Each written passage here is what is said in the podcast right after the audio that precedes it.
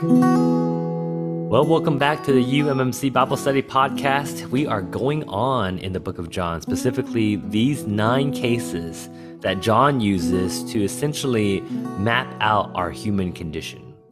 Christian, I have you here again with me. How was your week? Ups and downs, uh, you know, still trying to find the Lord in every situation.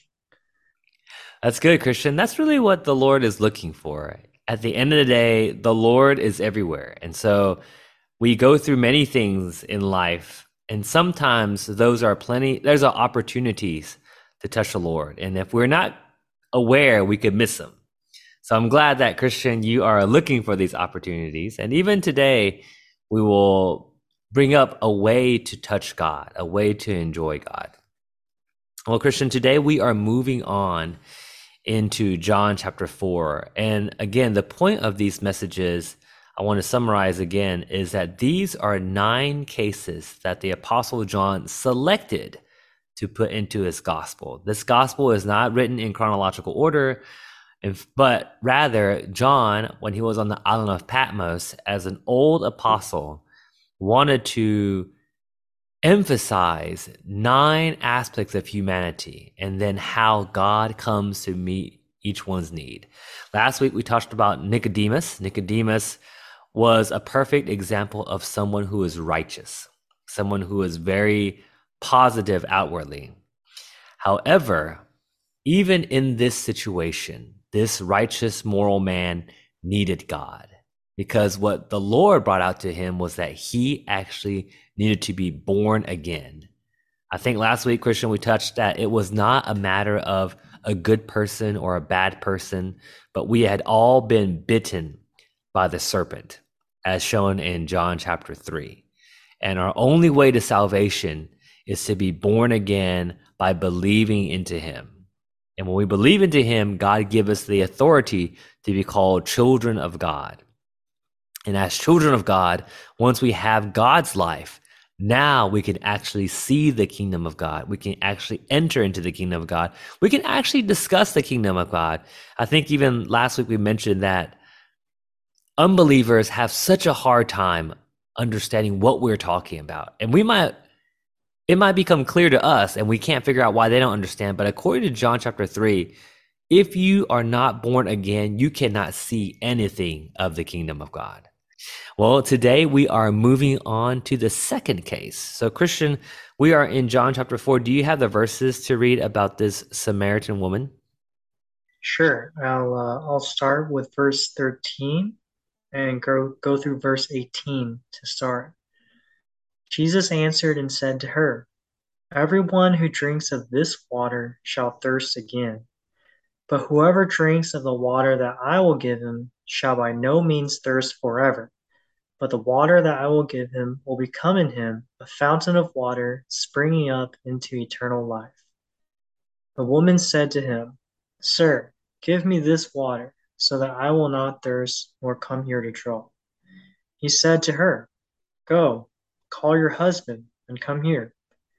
The woman answered and said, I do not have a husband. Jesus said to her, You have well said, I do not have a husband for you have had five husbands, and the one you ha- uh, now have is not your husband. This you have said true. Amen, Christian. So, a completely different person than Nicodemus. Nicodemus was a leader of his people. Nicodemus was a Pharisee, someone who had known the writings and scriptures of the Old Testament, one that was following the law to a T. This woman is a little different. This woman was at a well when nobody else was. This woman was thirsty. The Lord approached this woman, which was actually not custom. But this woman had an issue. And so, according to our format that we did last week, we are approaching these things as case studies, like we would in medicine. And in a case study, the first step is to identify the problem. The Lord brought out something here which was interesting. He asked her to bring him her husband. Christian, why did the Lord ask that when he was talking about water? Very inter- interesting interaction between the Lord and this woman. So they're they're at the well in the middle of the day, and he asked her for a drink from the well. And, you know, there's a little back and forth. And then the Lord finally says, Well, you actually should be asking me for water because the water that I give you is uh, living water, right? And then, so then she said, Okay, sure. Uh, I, I'd like to try some of this water that springs up unto eternal life. So she says, Sure, sir, may, may I have, uh, give me this water? And then what's the Lord's response? He said, Go, call your husband. So what what prompted the Lord to ask her to do that? Well, you know, she had an issue, right? So she she finally wanted to take the living water, but she had some she had some insulation between her and the Lord because she was in sin. She was in sin. She had five husbands.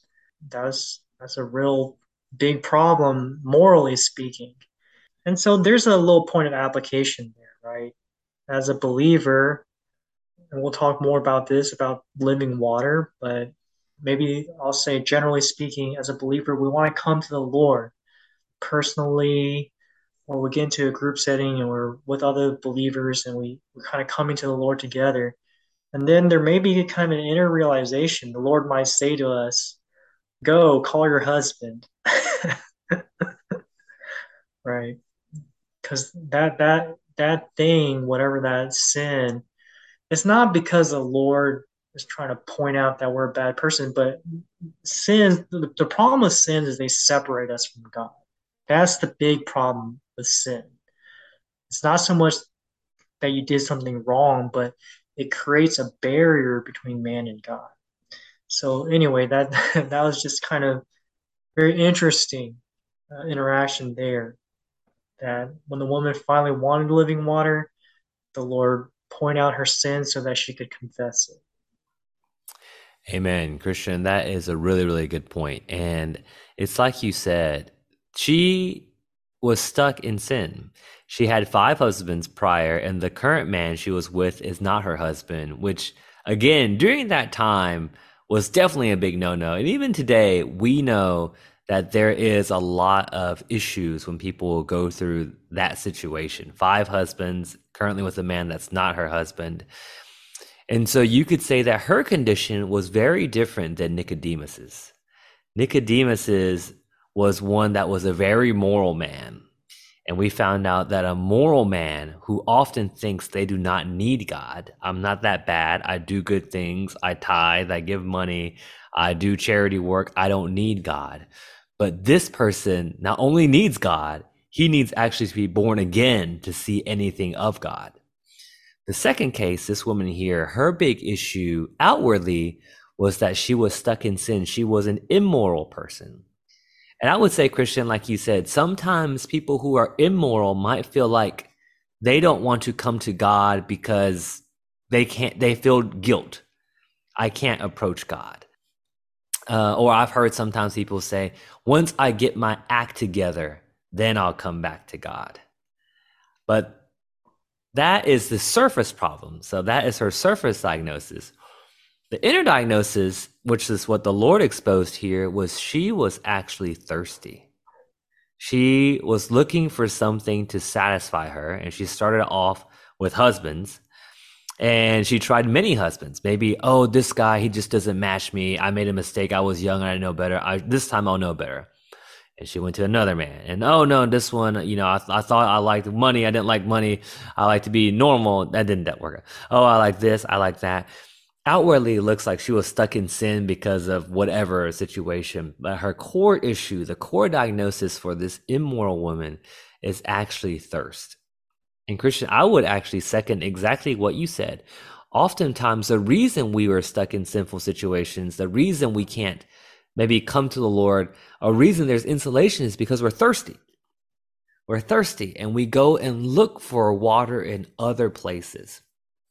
And this was actually prophesied by the prophet Jeremiah. You know, Jehovah told his people, You have committed two evils you have forsaken me, the fountain of living waters, which here Jehovah refer, refers to himself as the fountain of living waters. And he says, and you have, you know, have you given yourself broken cisterns which hold no water. So the situation Jeremiah was pointing out is exactly what's happening here. You don't come to God, whether you feel like I don't need him, whether you feel like I'm covered in sin, God wouldn't want me anyway, or you feel like you're going to do your own thing and you go out and you hew for yourself broken cisterns, thinking that that would satisfy you, that would satisfy and quench your thirst. But they're broken, a whole no water. They leak out, and we're right back to where we are. I think that's uh, very practical, very relatable for a lot of people today. I know, especially in the US, we're surrounded by all forms of entertainment, you know, all kinds of things, and people are just going from one thing to the next. I've had experience of that, I, and I'll be the first to say. And you're right, the diagnosis is thirst, and these things just are not satisfying, right? And the Bible would try to convince us that the Lord really does satisfy us. Here in chapter 4, it says, You drink this water, and this water becomes in you a fountain. Now you have a, a, a source of water in your being that can constantly supply you. So I think um, the picture there is when we receive the Lord and we're regenerated, when we receive the divine life, then we have access to God all the time. There's a fountain. There's a fountain in our spirit. Yeah, amen, Christian. You're exactly right. So you can, we can actually start getting into the treatment uh, of this woman's condition, and the first one is confession. And if you amen what God shows you, instantly His blood comes in. His blood comes in to wash us, wash us of our sins and restore the fellowship. And I would say unbelievers for sure, the immoral woman, they needed to confess to receive the Lord as their Savior. But even when you're saved, we still need a healthy practice of confession and washing and restoring. Oftentimes, we might wonder why our relationship with God is so dry. Why do we feel like we need to go do other things to try to satisfy our thirst? And that's because we are lacking in our confession. And in fact, in John chapter 4 here, like you said, once the Lord maybe even helped her confess a little bit. The Lord's like, go get me your husband. She's like, I don't have a husband. And the Lord even was like, you're right. You don't. You spoke true. It's like the Lord used that to expose her a little bit, but make her realize that, wow, I, I really need this living water. I need this living water. I need the Lord. And Christian, actually, let's go on and move to the second part of um, six uh, of chapter four. Do you have the other verses? Yes, I can read uh, verses 19 through 24. John 4 19. The woman said to him, Sir, I perceive that you are a prophet. Our fathers worshipped in this mountain, yet you say that in Jerusalem is the place where men must worship. Jesus said to her, Woman, believe me, an hour is coming when neither in this mountain nor in Jerusalem will you worship the Father. You worship, worship that which you do not know. We worship that which we know, for salvation is of the Jews. But an hour is coming, and it is now, when the true worshippers will worship the Father in spirit and truthfulness. For the Father also seeks such to worship him. God is spirit, and those who worship him must worship in spirit and truthfulness.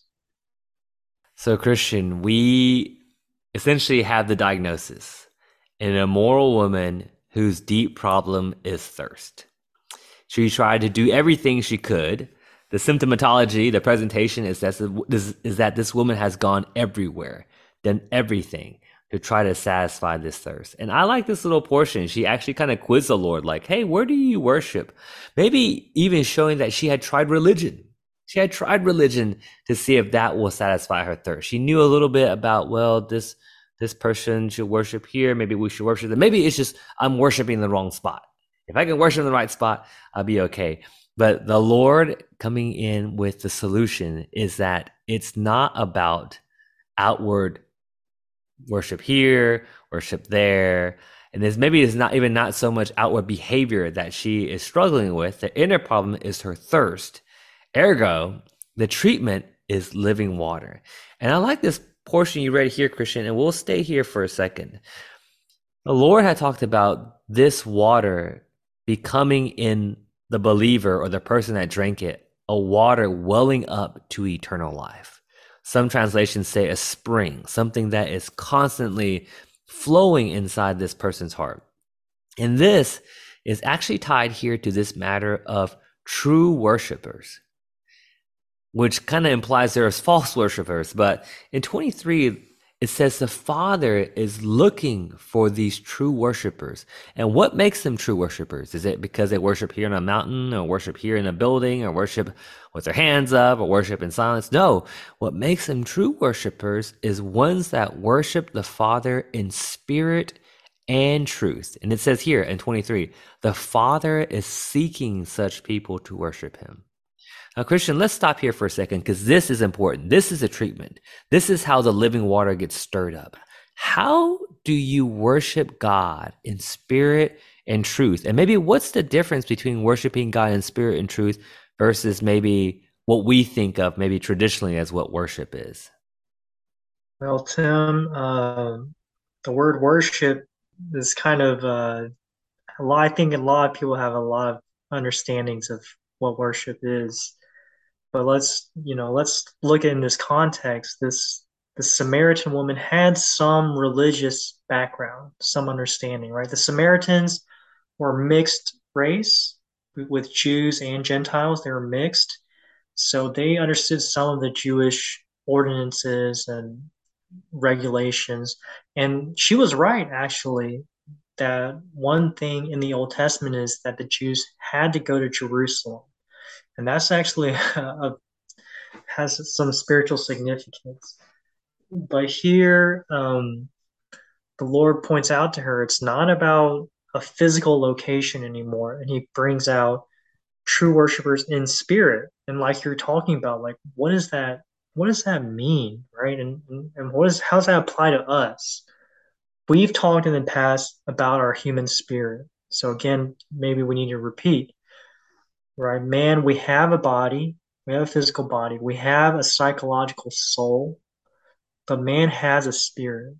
And we we we see that from First Thessalonians 5:23. May your spirit and soul and body be preserved complete. So the key is our spirit. Here it's very simple, the wording. Worship in spirit. What does that look like? Maybe we can have a little more discussion about that. Amen. Yeah. Christian, let's stop here and discuss about what does it mean to worship in spirit because I think like you said this is important. It says here God is looking for these true worshipers, which means they aren't common. They aren't everywhere. That's probably not mainstream. If God is looking for it, it's probably not mainstream. I like what you said there, Christian. Our human body has three parts essentially. The physical part which helps us interact with the world. The soul which is psyche which is a greek word that means psycho that's where we get psychology from. It helps us understand the world. Maybe it's our personality it's our mind it's our emotion it's our will. But deeper in that part of our being is our spirit. And you could say that the spirit is the proper organ to worship God. So, what I mean by that is here in John 4, it says, God is spirit. So, therefore, those who worship him must worship in spirit and truth. What does that mean? That mean that would be like let me put it another way. God is sound. Therefore, if God is sound, you have to use a proper organ to touch sound. Right? That's just a hypothetical speaking there. If God is sound and I'm trying to use my nose to touch God, to fellowship with God, to work with God, that's probably pretty silly because we know the nose is the wrong organ to interpret sound. Even if the nose wants to try its best, you know, even if the nose practices to listen to vibrations and frequencies and things like that, at the end of the day, the nose is the wrong organ to listen to sound. The ear is the right organ to listen to sound, right? The ear can receive sound, can interpret sound. This, this is essentially the same thing. Our human spirit is something that was made to fellowship with God from the very beginning. And you could say that when Adam fell, that part was what died. When God said, The day you eat of the fruit, you shall surely die. Obviously, physically, didn't die. Mentally, didn't die because they were still thinking and making plans. But spiritually, something died. That cut off their fellowship with God. And now the Lord is restoring that fellowship. And it's so important because if you do not restore the spirit, you have no way to worship God properly. If you restore the spirit, that's where the actually I would say Christian, that is where the living water goes. That's where the living water springs from. That is where the worship that God is looking for comes out of. I would say, even based on the context of here, proper worship is to drink God as the living water in our spirit.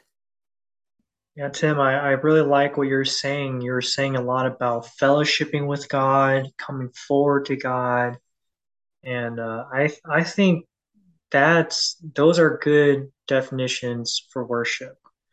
Um, worship is not bowing on our knees, doing some kind of outward ritual. Uh, worship for the the Israelites, worship outwardly was to bring sacrifices to Jerusalem. But what was the point of those sacrifices?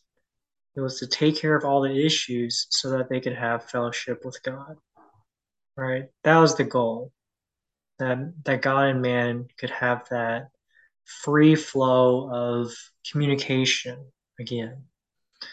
So I, I really like that where that that's going in this context with worship. And so in order to have fellowship with God, right, we have to exercise, we have to use our spirit.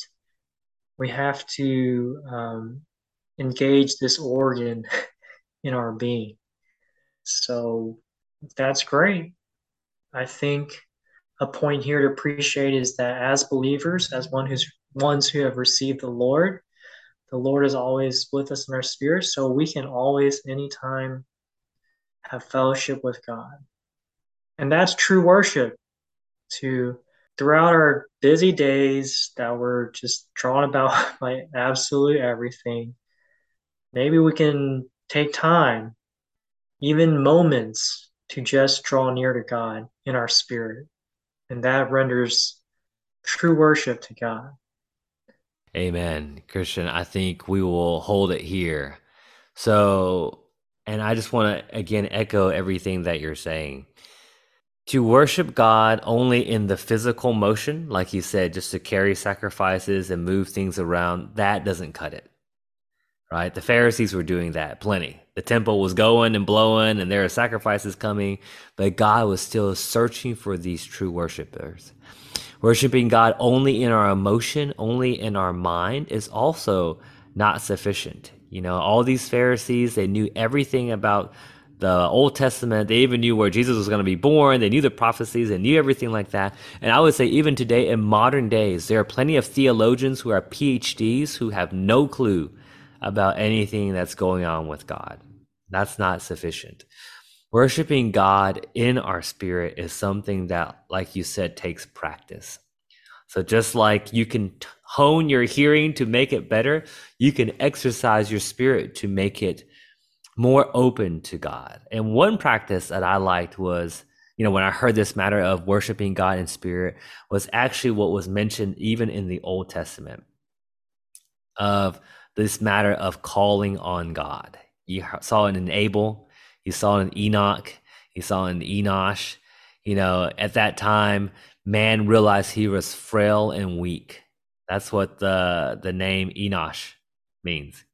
And what is man's response when he realizes he can't do anything? He cries out to God.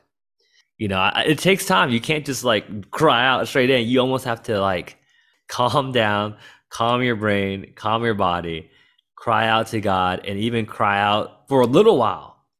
But it's like at that point, then you almost, you don't want to say it's like a feeling, but you get the sense that there is some water that starts flowing. And then your conversation with God actually becomes very intimate, very personal. There is some time of confessing. There is some prayer. There might be prayer that's not about you flowing out at that time. You know, you of course you have things, Christian. You have a wife, I have wife and kids, we have work, we have school, we have all these things that could be burdensome that we want to take to God. And it matters to God. Don't get me wrong. But sometimes when you're in that deep time with God, what comes out is actually some prayer concerning what's on his heart. You know, his people, you know, his his work on this earth. And anyway, that's a practice that I really hope that our listeners get to do. You know, even this week, just taking some time in their Bible time and just spend about a minute or two crying out to God. And I feel like that will be different. They'll notice something is different in that way of worship. So, uh, but Christian, any closing thoughts you have? Uh, let's continue, continue to enjoy the Lord this week in our spirit. Amen. Awesome. All right. Well, Christian, next week we are moving on. I think we are going to John chapter 5. And we are going to speak about this man who was laying by the poolside. There's a lot of significance there. But again, Christian, I appreciate your time. Amen.